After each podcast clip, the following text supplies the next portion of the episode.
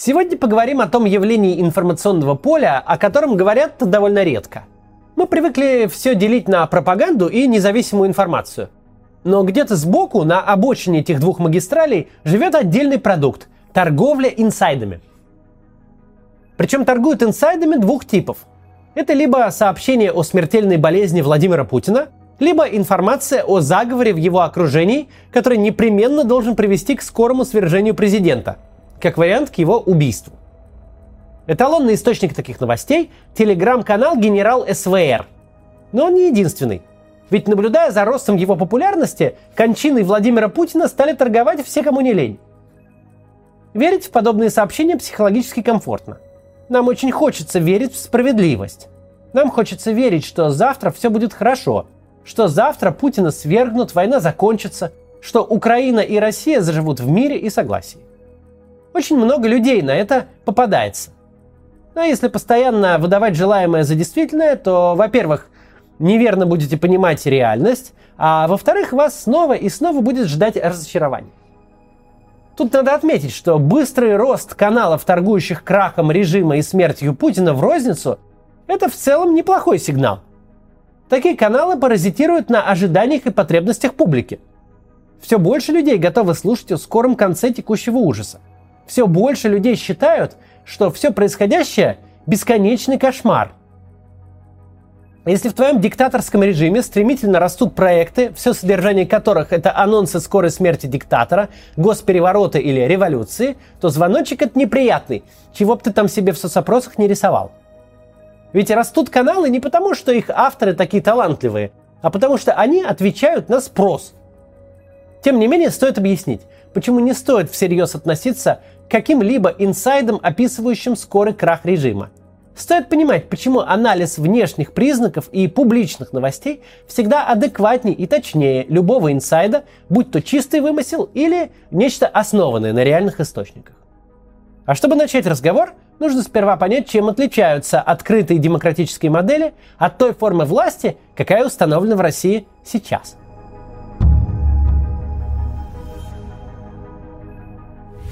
Если сравнивать политические системы с людьми, то развитые демократии – это такие ипохондрики. Они постоянно ходят по врачам, просвечивают себе все места, отовсюду берут анализы. Что не родинка у них, то меланома в терминальной стадии. Бегом к врачу что не выборы в Америке, то радикальный поворот и выбор между жизнью и смертью. Что не правительство Израиля, то худшее в истории. Те не договорились, эти не собрали коалицию. Кто-то какой-то глупость законом назвал, кто-то бюджетный кризис устроил. Каждый день назначен апокалипсис на завтра. А крупному политику, чтобы дождаться доброго слова о себе, нужно сначала уйти на пенсию, потом помереть, потом подождать еще лет 20, и вот тогда он станет намного лучше, чем нынешние остолопы. В таких моделях всегда все очень публично. Участники любого конфликта зависят от избирателей и зрителей, стараются первыми вытащить его наружу. Им нужно привлечь аудиторию на свою сторону, причем сделать это в максимально драматичной окраске. Потому что газеты надо продавать, телевизору нужна аудитория, а все СМИ питаются драмой и конфликтом. Получается парадоксальная картина. Каждый день, согласно новостям, все очень плохо, а завтра станет еще хуже. Вообще крах. Послезавтра, ну совсем все умрем. Но стоит взглянуть на большой период, на 10-20 лет, и становится видно, что демократия не развалилась, экономика выросла, а жизнь стала богаче и безопаснее. Каждый Трамп пытается сломать систему, и вот уже почти-почти сломал, но в итоге стоит лучше новый. Политологи, журналисты, представители всех общественных специальностей в демократиях – это врачи. Они каждый день получают новую порцию снимков, анализов и тестов, и каждый день высматривают тот суставчик, который гипотетически может сообщить о своем существовании когда-нибудь в будущем. В таких режимах, как нынешний наш, все происходит прям противоположным образом. Роль любых аналитиков здесь сведена к патологоанатомам. Когда труп политического режима поступит к нам на стол, мы сможем восстановить его историю болезни с точностью до дня. Не будет никакой проблемы понять, в какой момент состояние пациента стало необратимым. Неприятная для нас всех новость заключается в том, что узнать о заговоре в ближайшем окружении Владимира Путина мы сможем только в двух случаях. В случае успешного заговора и в случае провального заговора. О них поговорим после рекламы. За последний год созвоны перешли на новый уровень. Если ваши родители переехали в Сербию, а лучший друг в Грузию, а начальство релацировалось на Кипр, то готовьтесь проводить по несколько часов в скайпе или зуме. Чтобы виртуальная встреча прошла с комфортом, вам понадобятся неплохие наушники с хорошим шумоподавлением и микрофоном, чтобы спокойно говорить в общественных местах. Такие наушники производит тюменская компания Case Guru. Называются CG Pods – по заявлению компании, ее инженеры сумели собрать в CG Pods все нужные вам функции и при этом сохранить честную цену. Посмотрим на модели. Есть модель Air 2, самые легкие в линейке CG Pods. Весят всего 3 грамма, за счет хорошей развесовки они отлично держатся в ушах и уши не устают. А их кейс даже в микрокармашек ваших джинсов поместится. У модели CG Pods Lite тоже интересный кейс. Магнитная антистресс-крышка.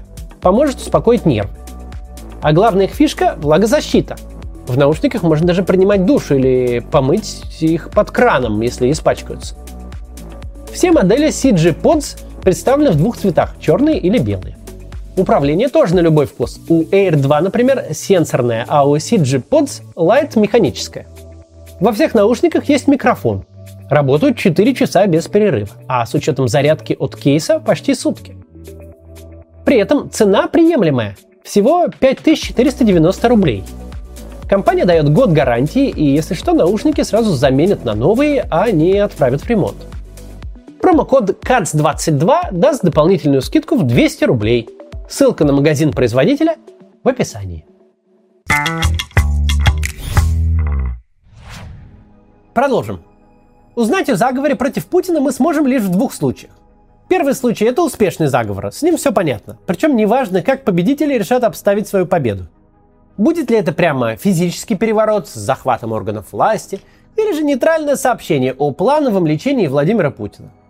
Назначит временным исполняющим обязанности Михаила Мишустина, ну и эдакая будет попытка изобразить квазилегальный переход власти. В любом случае сразу станет понятно, что переворот произошел и в чью пользу тоже будет понятно задним числом не будет никаких проблем описать его механику. Второй случай это полностью провальный заговор. О нем мы можем узнать сразу. Вариантов много, начиная с громкого разоблачения группы изменников и картинного задержания людьми в масках под камеры во время заседания правительства, и заканчивая серией тихих смертей от острой сердечной недостаточности или самоубийств тремя выстрелами в голову. Но даже в этом случае более или менее адекватную картину происходящего мы получим только спустя много лет, когда вскроется переписка и прослушка, когда действующие лица напишут мемуары, а историки объединят десятки противоречивых источников воедино. Таких системах, как наша, заговор элит может стать публичным только в этих двух крайних случаях, когда либо заговор удался, либо провалился. Мы всегда будем иметь дело только с результатом и никак иначе. Еще есть третий вариант, когда заговор и не удался, и не провалился, а просто не дошел до реализации. Когда заговорщики заговаривались, заговаривались, да так ни до чего и не договорились. Но беда этого варианта в том, что он совершенно неинтересен и ни на что не влияет. И будет представлять интерес только для историков будущего, да и то узкоспециализированных. А вот о чем мы никогда с вами не узнаем, так это о готовящемся перевороте. Никаких инсайдов на эту тему быть не может, ну, если готовится реальный переворот. Потому что как только какие-то инсайды поступят, то он в лучшем случае сразу перестанет готовиться, а в худшем закончится неудачей, и тогда мы о нем уже узнаем полностью.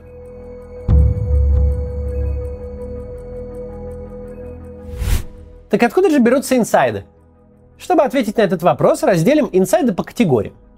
Первая и самая распространенная категория инсайдов, в основном они в анонимных телеграм-каналах, ну и иногда даже и в уважаемые СМИ попадают, это чистый вымысел – Авторы чувствуют запрос аудитории и стараются отвечать на него как можно ближе к ожидаемому. Например, мы понимаем, что совершенно здоровых 70-летних людей не бывает. Если в 70 лет все органы работают как в 20, то это небывалый медицинский феномен, требующий отдельного изучения. Средняя ожидаемая продолжительность жизни мужчины в России 67 лет. То есть 70 лет по меркам мужской популяции в целом это, если не глубокая, то по крайней мере солидная старость. У нас не та страна, где в 70 начинается вторая жизнь. У нас ровесники Путина не бегают с утра по парку, не катаются в путешествия, не ходят в спортзал. Очереди в поликлиниках э, России состоят в основном из ровесников Путина. Путин, к тому же, далеко не Джордж Клуни. Он не из тех людей, которые в 20 и в 60 выглядят чуть за 40. Он стареет на наших глазах, его 70 хорошо видны.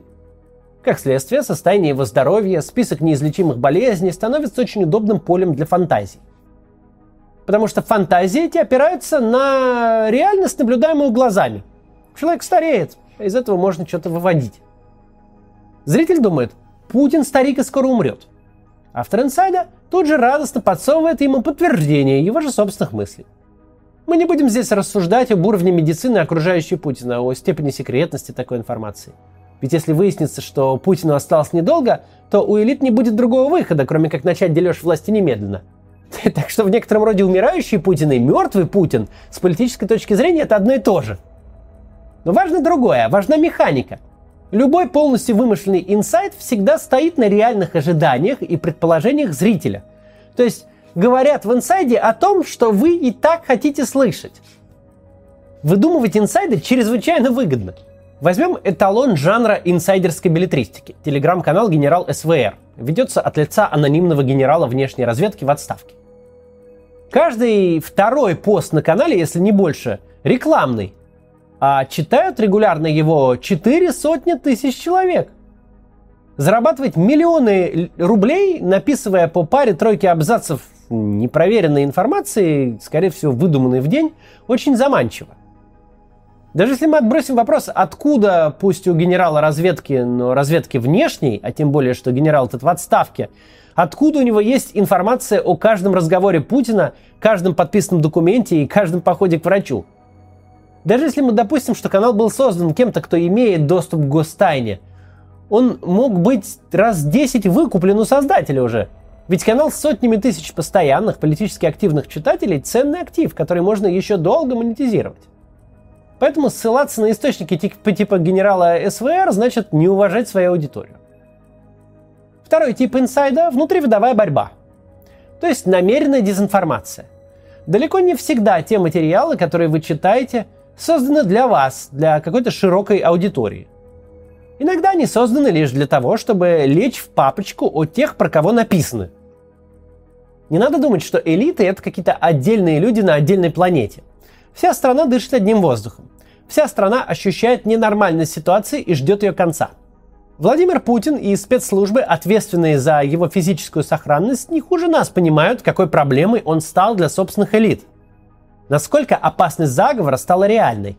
Когда спецслужбы жестко замотивированы искать заговор, он становится самым главным инструментом внутривидовой борьбы – Самый простой способ угрохать конкурента – убрать с дороги любого министра, главу госкомпании, члена Совбеза, кого угодно. Это убедить Путина и его спецслужбы в том, что ваш конкурент собирается его свергнуть. Такого рода системы, постоянно ожидающие врагов внутри и снаружи, всегда скатываются в паранойю. И, конечно, десятки скриншотов с каналов на сотни тысяч подписчиков, где более или менее явно намекают на то, что министр Петров уже полирует табакерку и готовит переходное правительство, это серьезный аргумент к тому, чтобы к этому Петрову присмотреться. Как минимум отправить его на почетную пенсию в Совет Федерации, а на освободившееся место пристроить своего человека. Публичность – очень важный инструмент передела власти. Она создает ощущение, что сказанное уже всем известно. Третий тип – это, как ни странно, реальный инсайт. Население Кремля, Старой площади и Белого дома не живет в изоляции, они общаются с людьми извне. Намеренно ли, случайно ли, информация утекает. Именно из-за этого свойства системы, которая ни для кого не новость, настолько провалилась операция по вторжению в Украину в самом ее начале. Было понятно, если выпустить информацию о принятом решении куда-то за пределы самого узкого круга Совбеза, довести ее до армейского руководства, до пропаганды, до финансового блока, до всех, на кого ляжет обеспечение войны, то не пройдет и пары часов, как от секретности не останется и следа. А так, вроде как никто не знает, кроме Совбеза и американской разведки. И даже так утечек избежать не удалось. О готовящемся нападении была не в курсе российская армия, но к нему готовилась украинская. Потому что кто-то из максимально узкого круга лиц, посвященных в планы Путина, донес правильную информацию американской разведке – может, это был кто-то из ФСБ, может, из вооруженных сил, может, еще откуда-то. Но то американская разведка. К ней, конечно, информация приходит правильная. Но в телеграм-канал она совершенно такая не пойдет. Проблема такого типа инсайдов, реальных, в первую очередь в том, что их принципиально невозможно отделить от э, инсайдов двух предыдущих типов, выдуманных или с какой-то выгодой для кого-то из системы публикуемых. Можно лишь полагаться на то, что это тот самый случай, когда вставшие часы показывают верное время. Во-вторых, нет никакой единой власти – Инсайдер из Минфина сможет вам заранее рассказать о законопроекте по повышению налогов, но даже он не сможет знать, что ФСБ завтра придет за его собственным начальником. Система власти в России невероятно огромна. Нет никакого окошечка, через которое можно обозрить ее всю.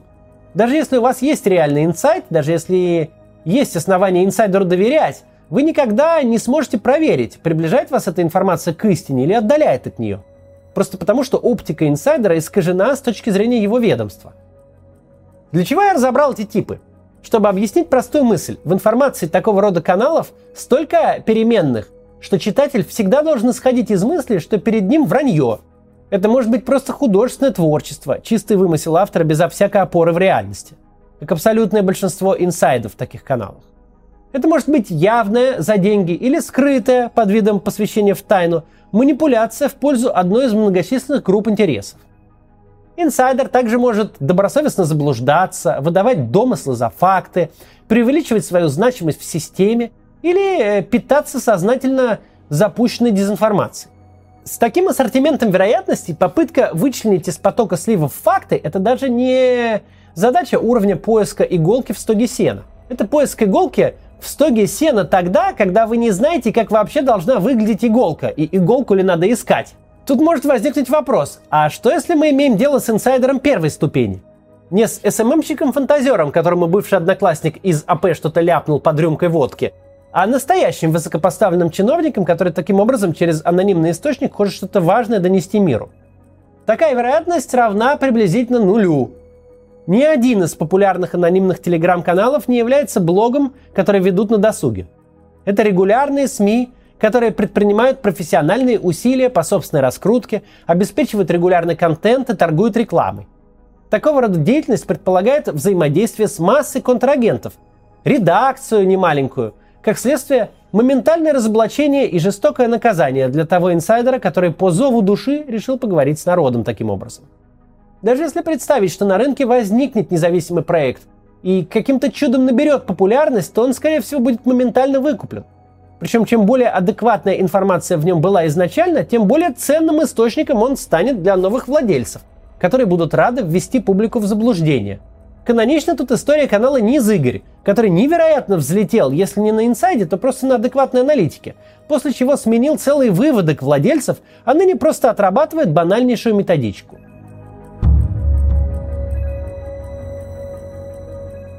Есть простая истина. Любой настоящий инсайт всегда будет иметь отражение в реальности. Большое бюрократическое государство не умеет работать по-настоящему тайно. Подо все нужны деньги, люди и документы. В тот единственный раз, когда Владимир Путин принес нам сюрприз, когда он вторгся в Украину, все ошиблись не потому, что не наблюдали несколько месяцев небывалую концентрацию войск у границы. Все видели эту концентрацию. И не потому, что по стране не тянулись эшелоны с техникой, ведь тянулись. Но ошиблись, потому что не могли поверить, что он настолько сошел с ума. Если секрет не имел отражения в реальности, то он не имел и значения, даже если было настоящим. Все, что имеет значение, происходит публично. К тому же информация становится информацией только в тот момент, когда вы понимаете, кто с вами говорит. Алексей Навальный, Максим Кац, Сергей Пархоменко, Ксения Собчак, Алексей Пивоваров, Майкл Наки. Автор может вам нравиться больше или меньше, но у такого автора есть важное свойство – он не может перестать быть собой. Публичные спикеры тоже могут ошибаться, искажать информацию, ну или просто врать. Однако у них есть репутация, на которую можно умножать или делить сказанное. У анонимного источника принципиально нет репутации. Вы не знаете, кто с вами говорит – безымянный сотрудник с фабрики Пригожина, заместитель министра, метящий в министры, одна из десятка силовых структур или коммерческая контора, которая совершенно без разницы, что нести, если оно соберет лайки и продаст рекламу. Причем каждый анонимный источник в рамках одного дня и даже в рамках одного сообщения может принимать все эти состояния разом. Ведь если надо сковырнуть какого-нибудь генерала, положив распечатку на стол, это не значит, что не надо еще и денег на рекламе заработать. Или что за эту публикацию кто-то не заплатил. Вот такая сегодня история. Надеюсь, она как-то поможет вам э, жить в этом странном информационном пространстве, которое сейчас у нас есть. Очень важно не вестись на всякую чушь. Ну вот, все. До завтра.